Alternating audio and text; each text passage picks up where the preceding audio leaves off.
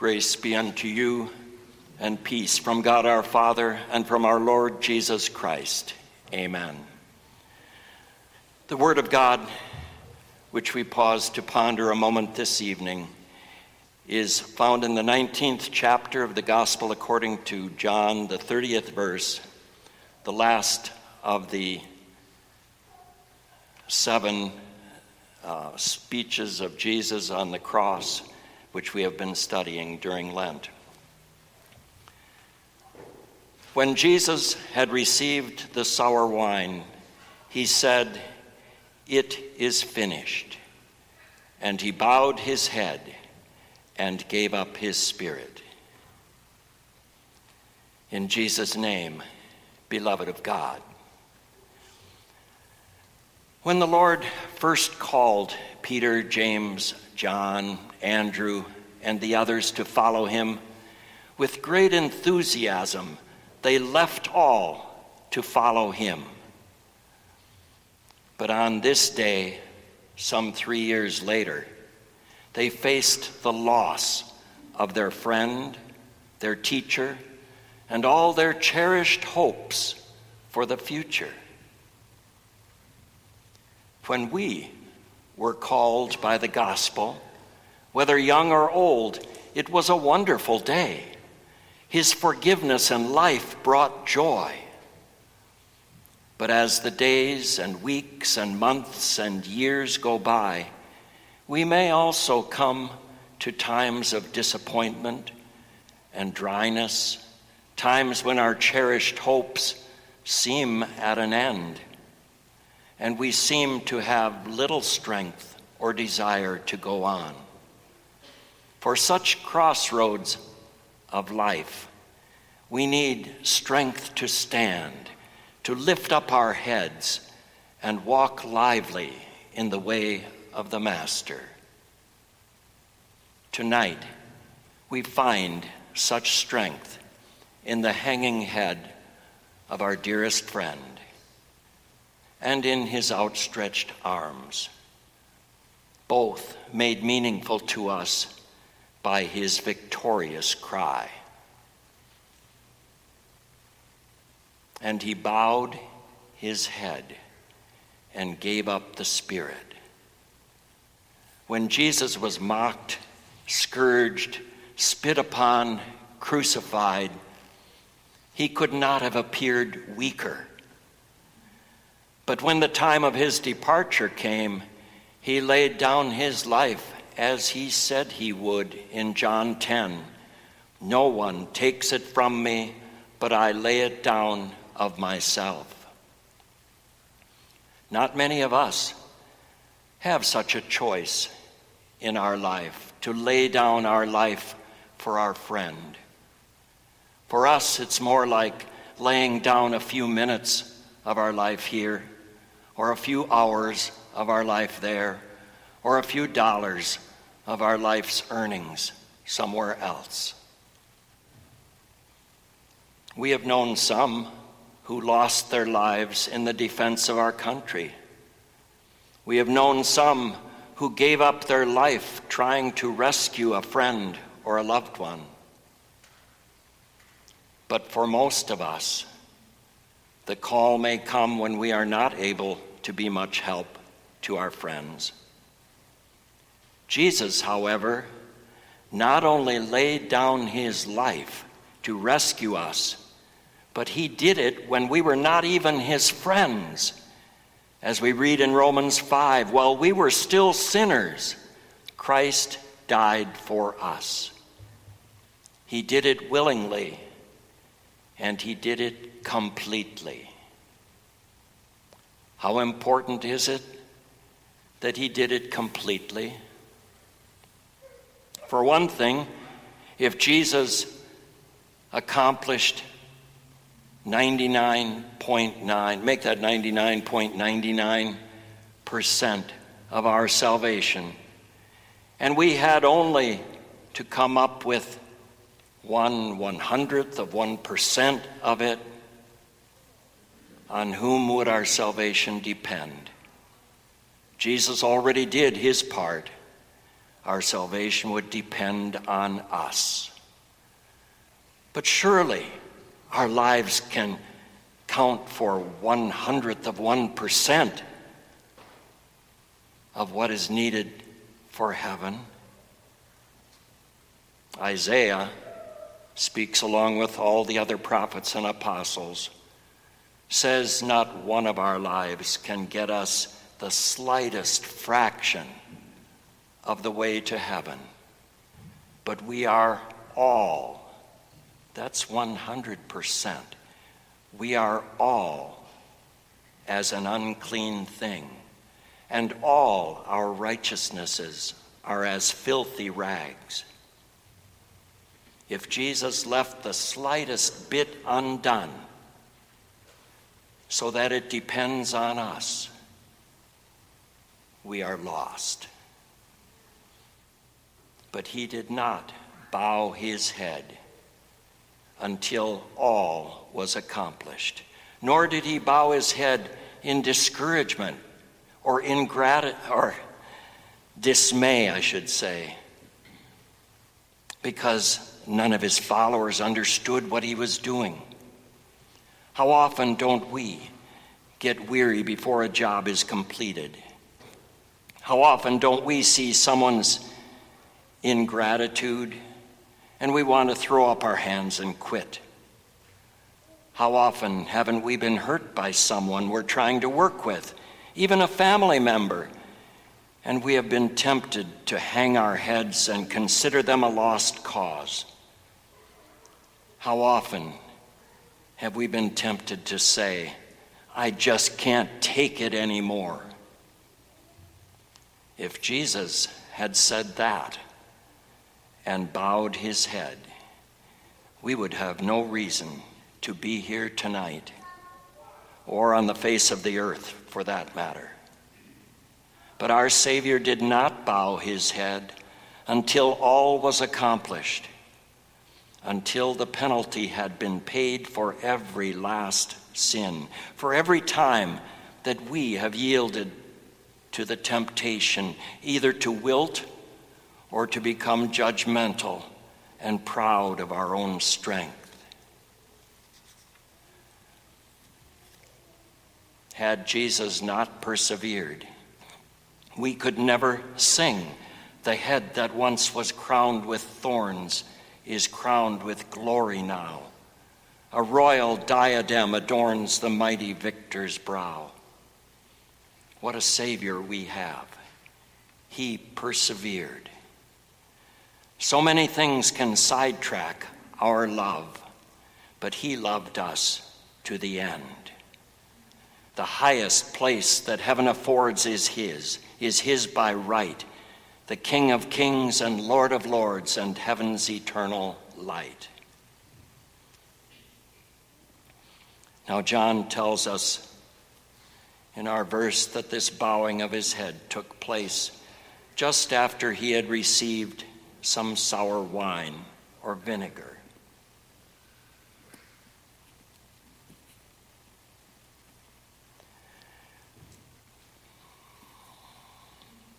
This reminds us of how some six hours earlier, when the nails were driven into his hands, Jesus had been offered a concoction of vinegar and myrrh to deaden the pain. Apparently, this was a Jewish custom, not a Roman one, and was supplied for condemned men by some thoughtful and sympathetic women. This offering he had refused. He was going to suffer all that our sins deserved, and he was not going to cut corners. He would drink the cup of suffering with a clear mind. Now, as he neared the end, and he knew it, he asked for a drink.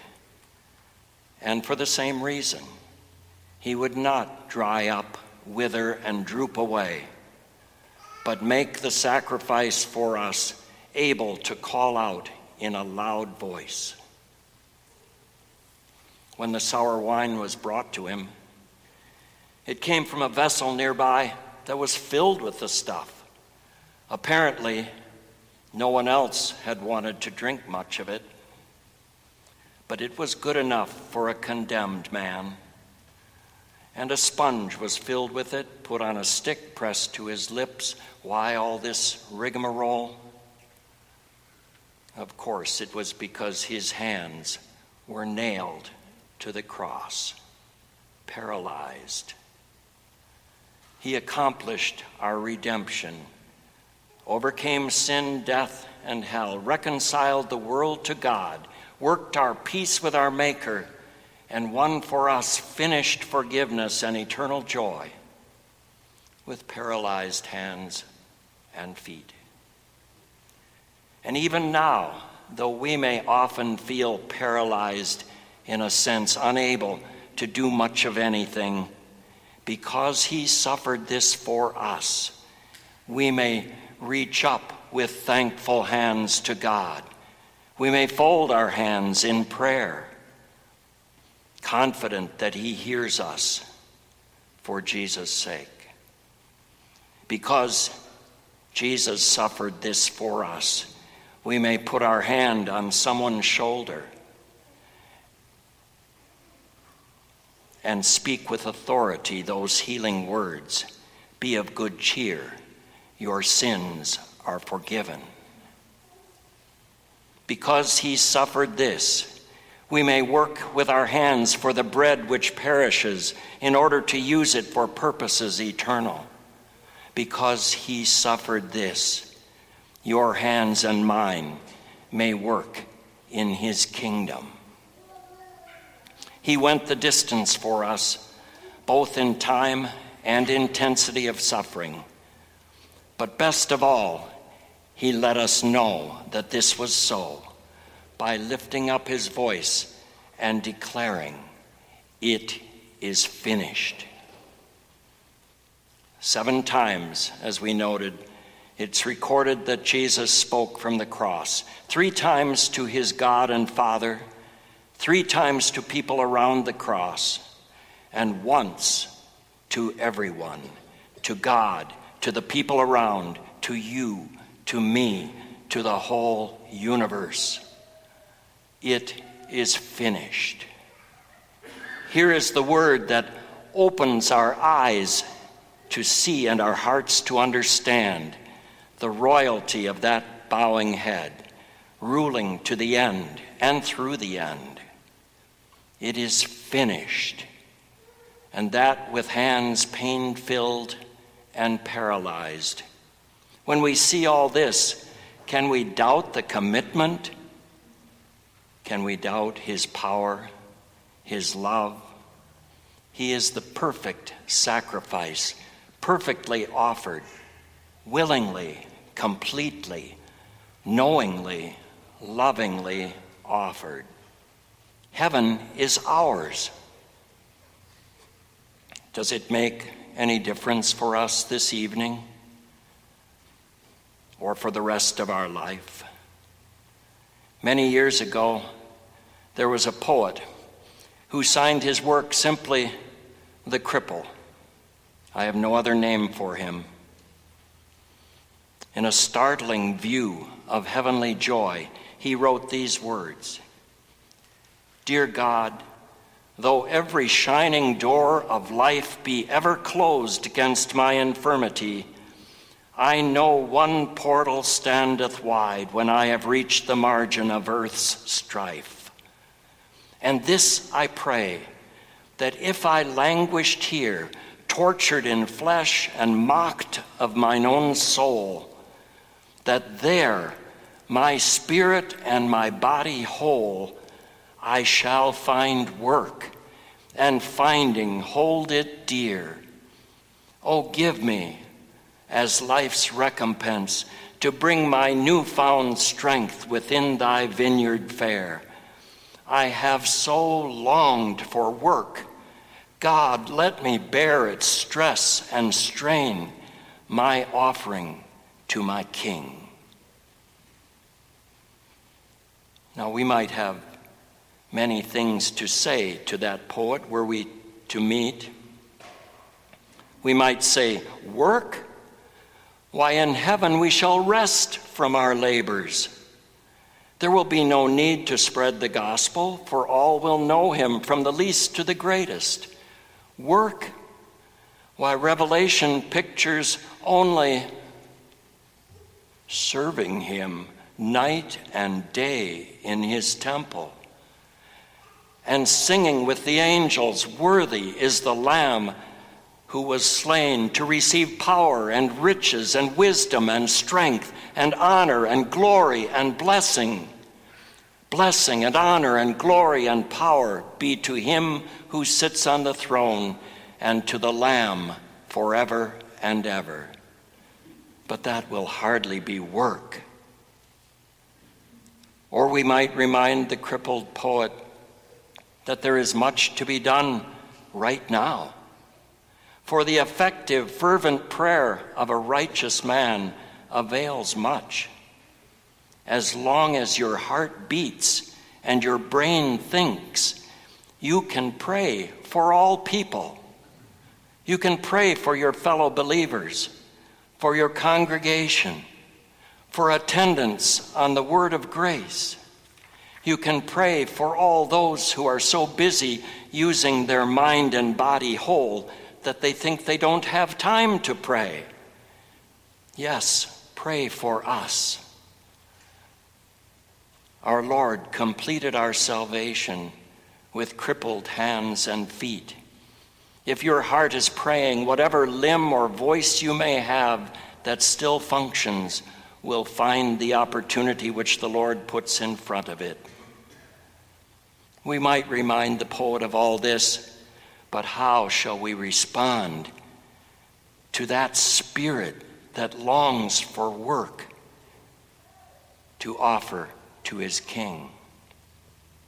Our Savior finished our forgiveness and salvation with his own body and blood and looked forward to the resurrection.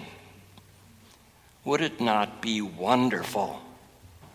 Wonderful if we also, looking forward to the resurrection, might even now have some way to show our love to Him who loved us and gave Himself for us. If we might even now have some work to do, some stress to bear, some strain to endure, our offering to our King. What language shall I borrow to thank you, dearest friend, for this your dying sorrow, your pity without end? Oh, make me yours forever.